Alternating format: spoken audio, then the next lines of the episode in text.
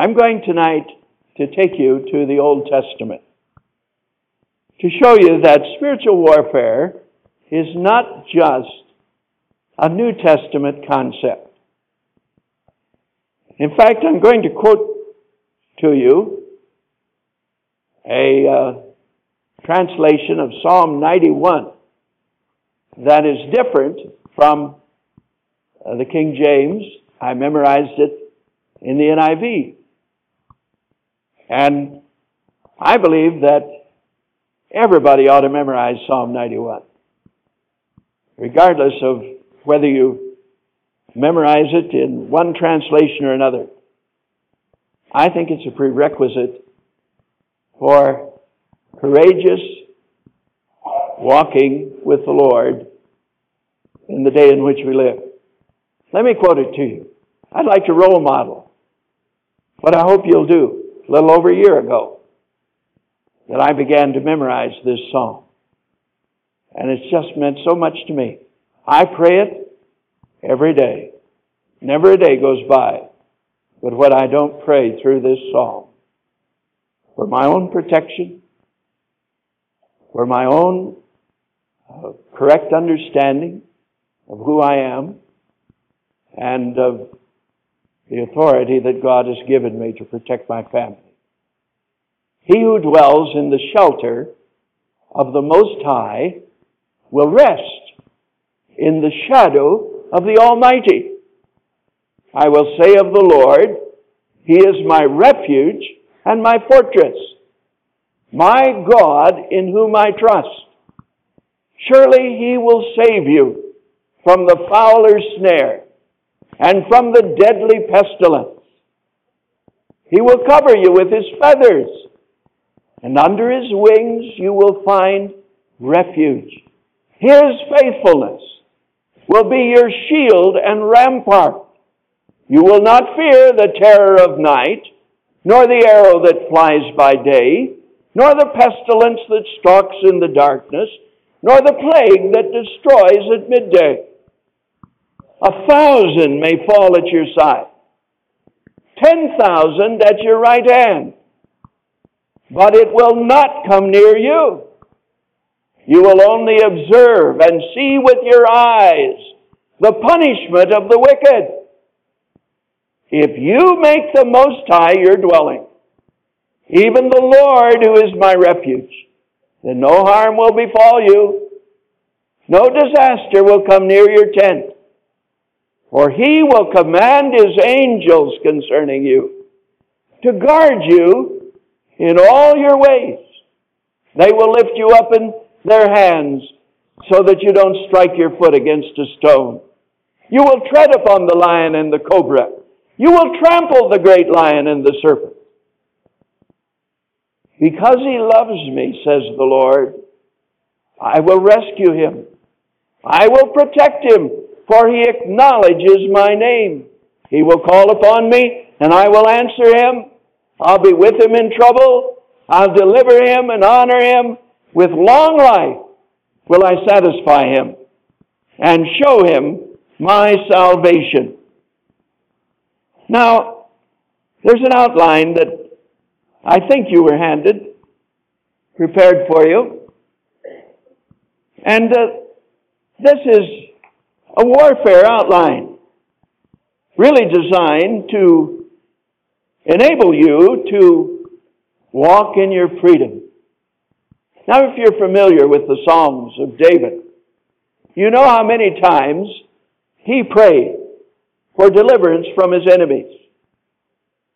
It's almost redundant. He mentions them so often. His enemies. Remember, I used to be a little troubled by that. Why do you have so many enemies? Now, sometimes when David prayed that way, he was talking about real tangible enemies, like an army of the Philistines, or the soldiers of Saul that had been sent out to hunt him down or even Saul himself with his javelin in his hand, ready to pin David to the wall. Or as in one case, his uh, son Absalom, who turned on his father and was apparently going to kill him and take the kingdom from him, had not God sovereignly intervened. So David knew what it was to have real enemies. But as you read carefully in the Psalms, you'll discover that he also understood about fleshly enemies. And there's some of the Psalms, like Psalm 25, where that seems to be what he's talking about. When he said that his enemies hated him with a cruel hatred. And he prayed, Don't let my enemies triumph over me. And in that psalm he says, The troubles of my heart are enlarged. He had spiritual heart trouble. He knew that he had an inner problem that he wasn't able always to deal with. And it got him into much trouble. But the third enemy that David and the other psalmists were aware of was the supernatural evil enemy, the devil. And I don't believe there's any question, but what that's the enemy that the psalmist and tradition says Moses wrote the 91st Psalm. And I rather think that's true. And I'll share with you why uh, as we work through it.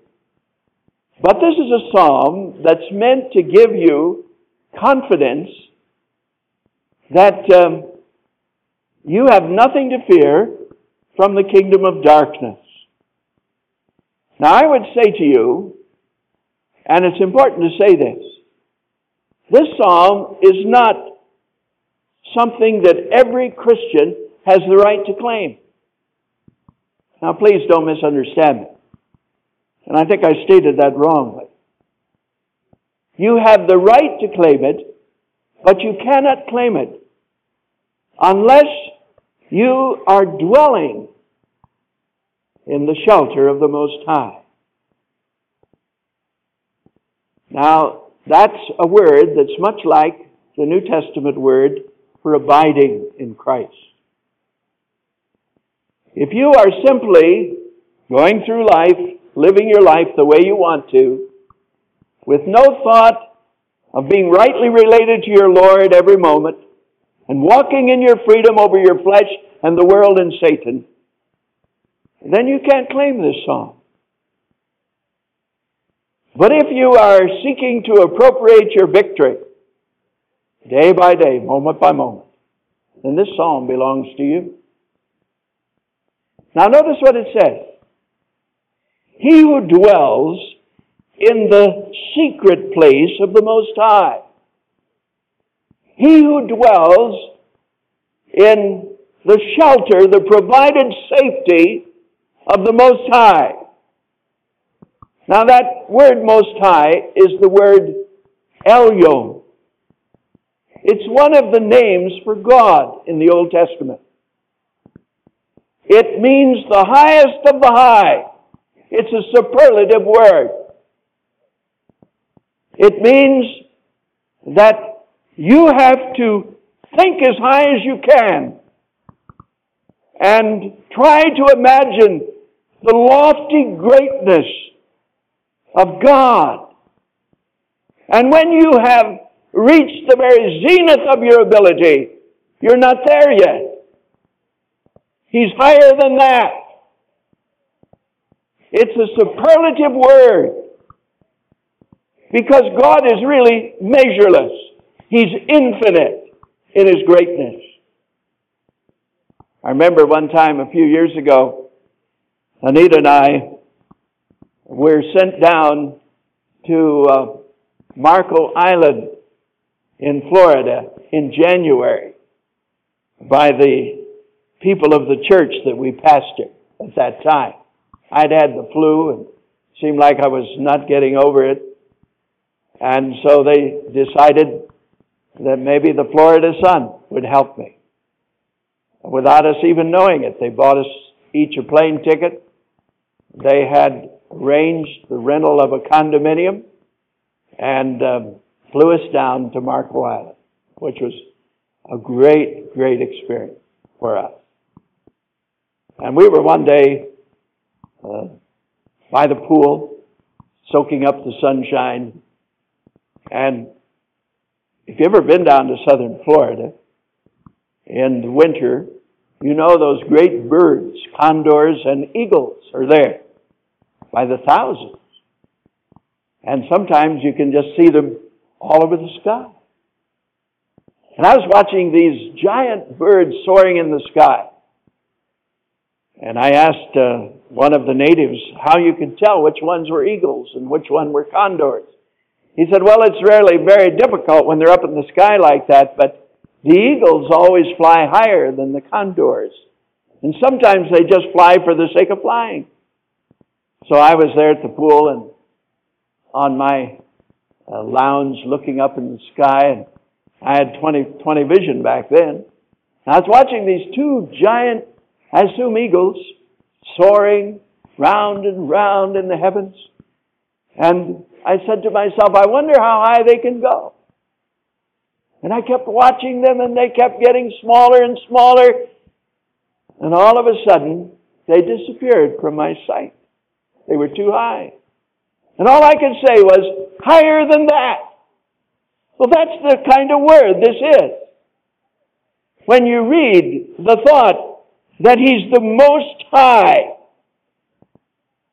You, you can't measure that. He's the highest of the high. And when you dwell there, in His provided safety, then you will abide or you will rest in the shadow or under the shadow of the Almighty. Now that's another name for God. It's the Hebrew word Shaddai. It's another superlative word. It means the mightiest of the mighty. It means that he has measureless power. No way can man ever begin to understand his almightiness. He's the almighty one.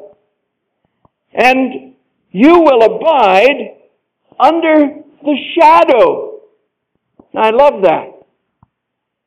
Because shadow means he's very near to you. I remember when our children were young that um, uh, we tried to rear our girls with a free spirit. We have three daughters, and I remember the two oldest ones. We used to take them with us in Colorado where we lived and some of our sightseeing vacations in the summer. And we'd stand on the edge of the Black Canyon of the Gunnison, for example, which is that tremendously deep gorge. And in those times, it wasn't unusual for me to look down and see a daughter hanging on to each leg. They, they wanted to be near dad because it was kind of threatening and, and, uh, very, very high. You know, that did something for them. But I think it did even more for me. I just love to have them near me. In my shadow. God's like that. Shaddai is like that. And when you're dwelling in the shelter of Elyon. You'll rest. You'll find safety and peace in the shadow of Shaddai. Then he goes on and says, I will say of the Lord, here's a third name for God.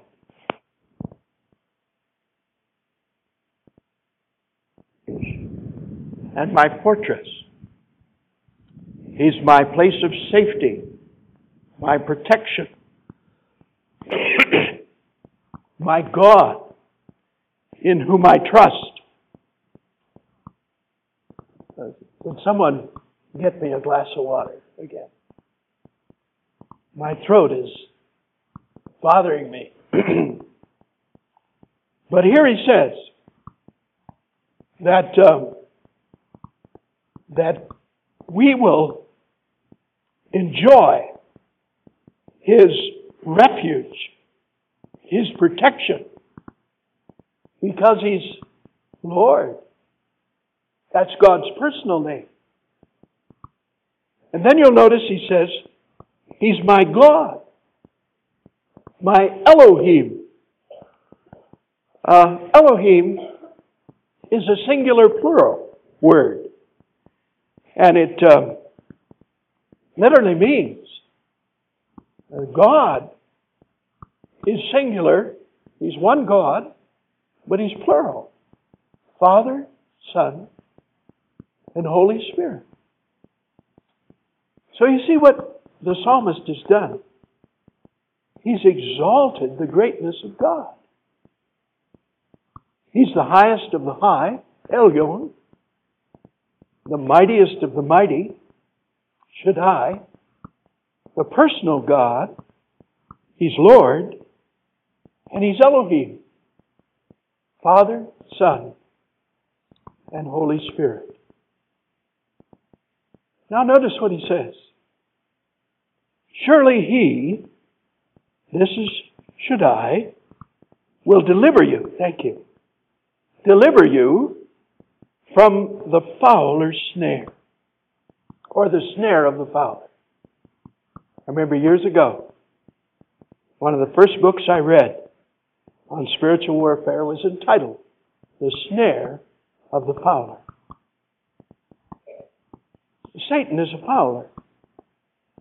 Now, you to understand that, you have to study a little about who a fowler is.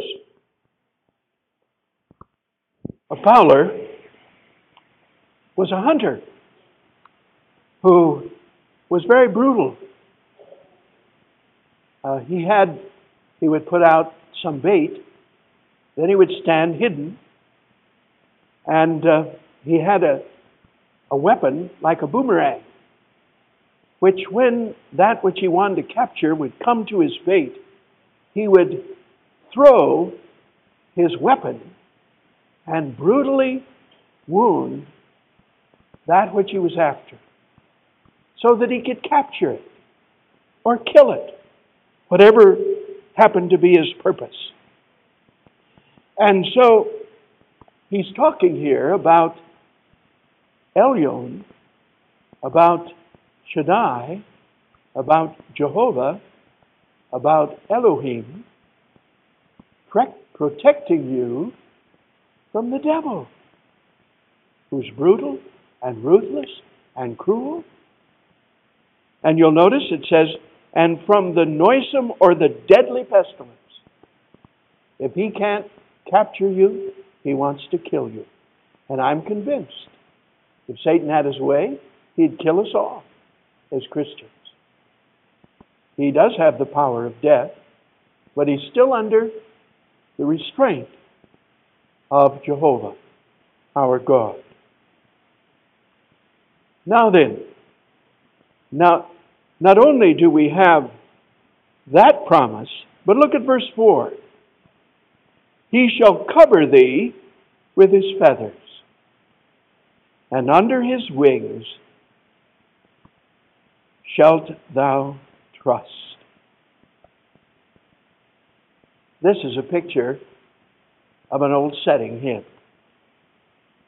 I don't know if you've ever been on a farm. If you haven't, you've missed half your life. I was reared on a farm.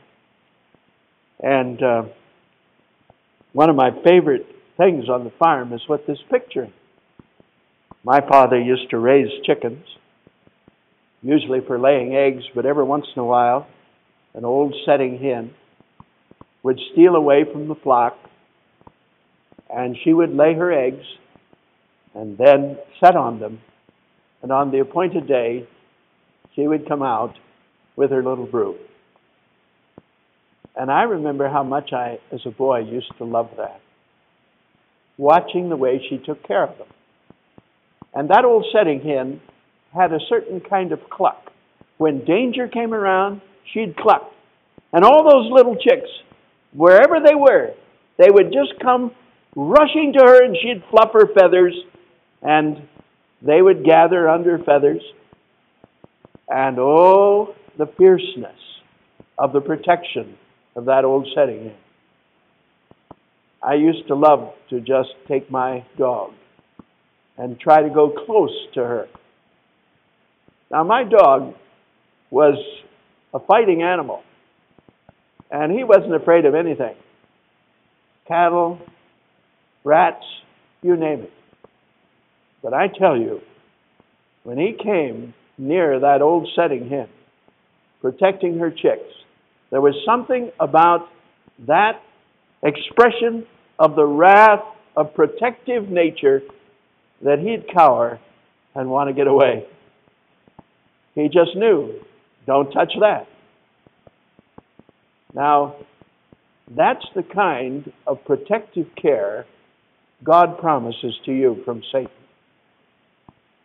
This is not a setting hen that he's talking about. This is Shaddai, the mightiest of the mighty.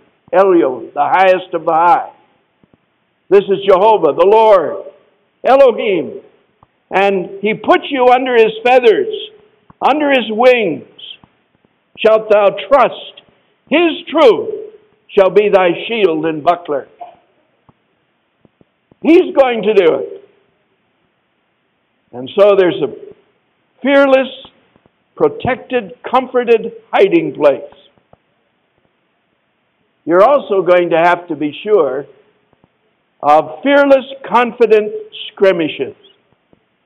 Notice what he says in verse 5 Thou shalt not be afraid for the terror by night. Fear is one of Satan's chief tools against us. In fact, we're going to see tomorrow night that fear is one of the chief ways that Satan tempts you. He wants you to be afraid. And so it was in the Old Testament. But when you know Elyon and Shaddai, you don't have to be afraid of the terror by night, nor the arrow that flies by day. Satan shoots at you all day long.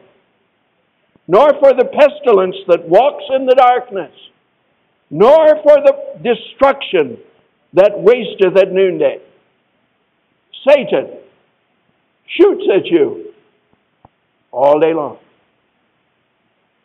And it just tells you something of the fierceness of the battle that believers have to deal with. And it was so in the Old Testament as well as in the New Testament. The next thing I want you to see is that you can be sure of failing, falling victims. Look at verse 7. A thousand shall fall at thy side. Here he's talking about victims of Satan. And 10,000 at your right hand. And look around you, friends. They're falling, falling, falling. But it shall not come nigh thee. It won't touch you. Only with your eyes shalt thou behold and see the reward of the wicked. Now, you could look at this one of two ways. You could say, Well, I'm going to dwell in the shelter of the Most High so that I'll be safe. And you kind of strut around in your confidence and your surety. Now, the Lord wants you to be that way.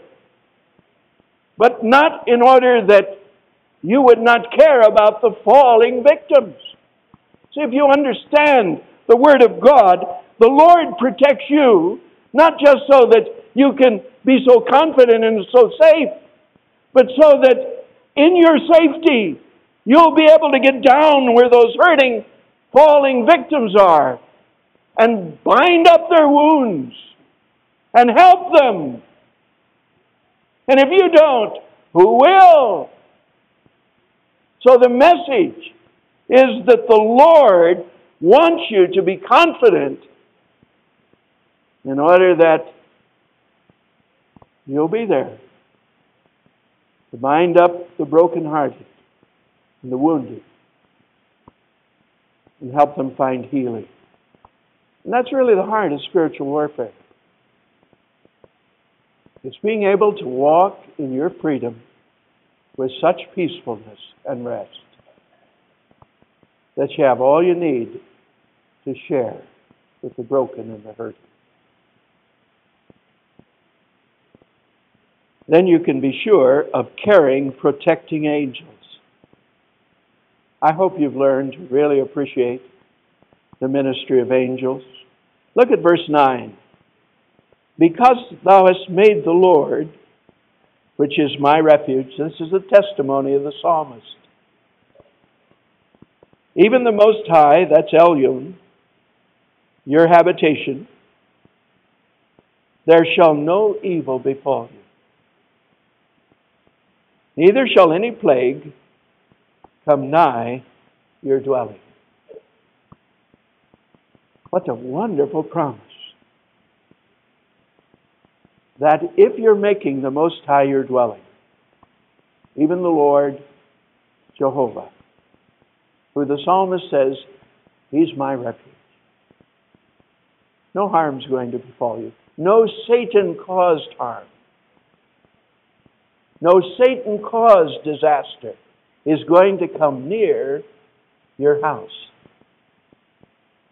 See, this is for parents to claim protection over your household with a watchfulness and a care that keeps them safe. Notice what he says. Verse 11 For he shall give his angels charge over thee to keep thee in all thy ways. They shall bear thee up in their hands, lest thou dash thy foot against a stone.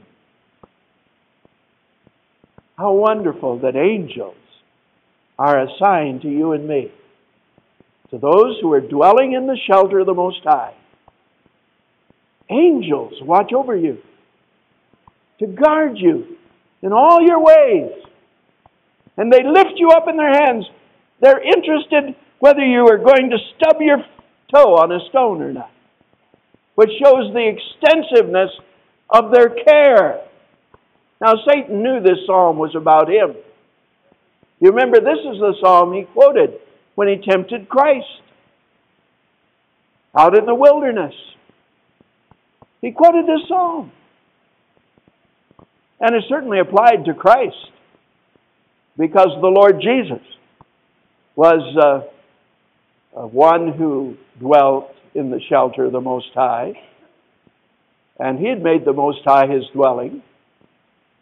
It applied to him, uh, certainly, and Satan knew that.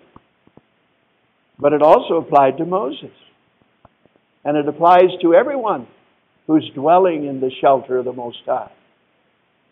I rather think that Moses had in mind that event when, remember, he was in his house with his family, with the blood on the doorpost, and the death angel. I'm sure it must have been Satan, because we learn that he has the power of death. That is the devil, Hebrews tells us. And when he passed through Egypt that night with the, the right that God had granted to him to take the life of the eldest son in every home, he couldn't get in the Hebrew homes. He couldn't get in Moses' house because the blood was there and he had to pass over. And of course, that's a beautiful picture of your safety. Now, Satan conveniently left out verse 13. And notice what it says Thou shalt tread upon the lion and the adder, adder, poison snake. The young lion and the dragon shalt thou trample under feet. Now, the lion, I believe, is the devil, and the adder is the serpent. So here's a picture of the believer who's dwelling where he ought to dwell, just walking all over Satan in defeat of the enemy. Now, that's what God has ordained for you. And we're going to talk about that tomorrow night.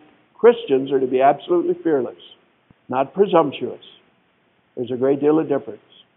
But fearless because they know who they are and what God has bestowed upon them. Now look, Look at God's response in uh, verses 14 to 16. God says, Because he has set his love upon me. God is responding to the prayer of Moses or the psalmist. Therefore, I will deliver him. I will set him on high because he has known my name. He shall call upon me, and I will answer him. I'll be with him in trouble. God never promised to keep us from all trouble, just that he'd be with us. I will deliver him and honor him. With long life will I satisfy him and show him my salvation. Now, I had learned this psalm, memorized it, and prayed it to God for about every day for a year before I saw something that I've just recently seen in this psalm. I remember when I was a student at Moody Bible Institute, we had a professor, Dr. Wilbur M. Smith, back in those days, who taught us Daniel. I remember Dr. Wilbur M. Smith, sometimes he'd be teaching away in Daniel, reading some of it, and he had a way of taking his hand and hitting himself between the eyes, and he would suddenly say, I never saw that before. Look at this. And he'd give us some new insight that he just got from God. Well, that's what the Lord did for me. You see, I knew that this psalm was talking about people who abide or dwell in the shelter of the Most High. But I didn't think that the psalm defined for us who those people are. But that's what this closing part does. Let me show you. Who are these people who dwell? First of all, they're people that love the Lord. God says, because he has set his love upon me. Do you love the Lord? Well, if you're saved, you certainly have that capacity because the love of God is shed abroad in your heart by the Holy Spirit. And but I think you ought to tell him. I believe part of dwelling in the shelter of the Most High is telling the Lord that you love him. I'm amazed at how many people that I counsel who are hurting. I'll say to them, Did your dad ever tell you, I love you, son? I love you, Mark. It's amazing how many times they've had to say, I never heard those words. I knew he loved me, but he never told me. You may say, Well, God knows I love him. Have you told him today? Well, I grant you, you don't love him as perfectly as you will, but do you love him? Have you told him? That's part of abiding or dwelling in the shelter of the Most High. He says, Therefore will I deliver him. The second thing about these people who dwell is that they know his name. What does that mean? That means you're growing in your appreciation of who God is. Did you notice how he dwelt on the names of God? Elyon, the highest of the high. Shaddai, the mightiest of the mighty. Jehovah, Elohim. And he keeps coming back to God's names. Why? Because the names of God tell you something about God. And you learn to know him better. And a person who's dwelling in the shelter of the Most High is somebody that's growing in his awareness of who God is. And that's why memorizing the scripture and praying it back to God. No substitute for that, friends. You ought to be doing that. It ought to be a part of your life. So there are people who love Him, people who are growing in their knowledge of Him. And the third thing is they're people who pray. He shall call upon me, and I will answer him. They have a prayer life that just won't quit. They come and they come and they come and they come in prayer. That's part of dwelling in the shelter of the Most High.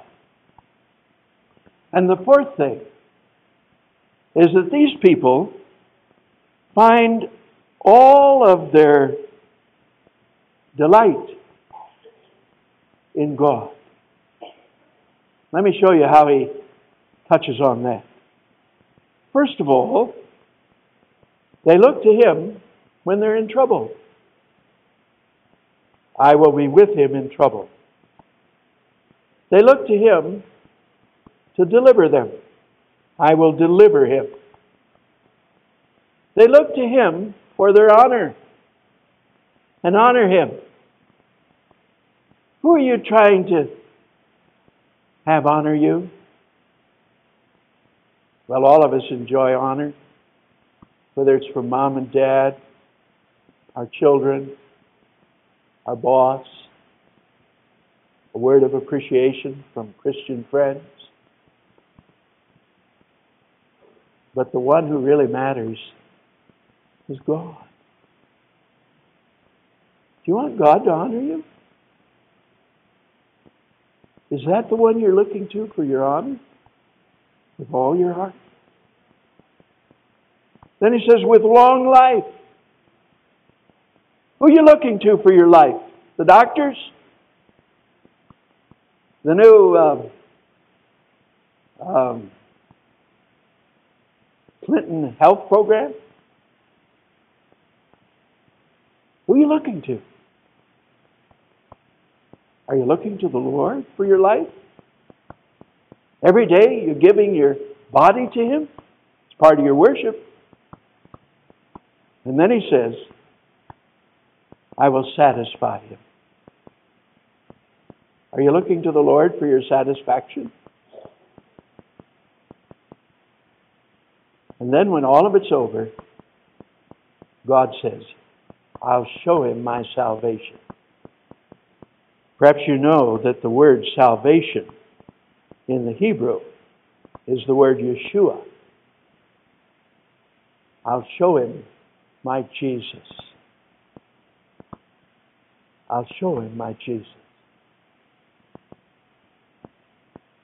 People who honor God and dwell in his shelter are people who are doing the things God honors here. They're people that love Him. They're people that uh, get to know Him better through His names. They call upon Him. And they look to Him for everything in life their deliverance, their honor, their satisfaction, their very life. And when that's over, they want to be with Jesus. And that's going to come, dear friends.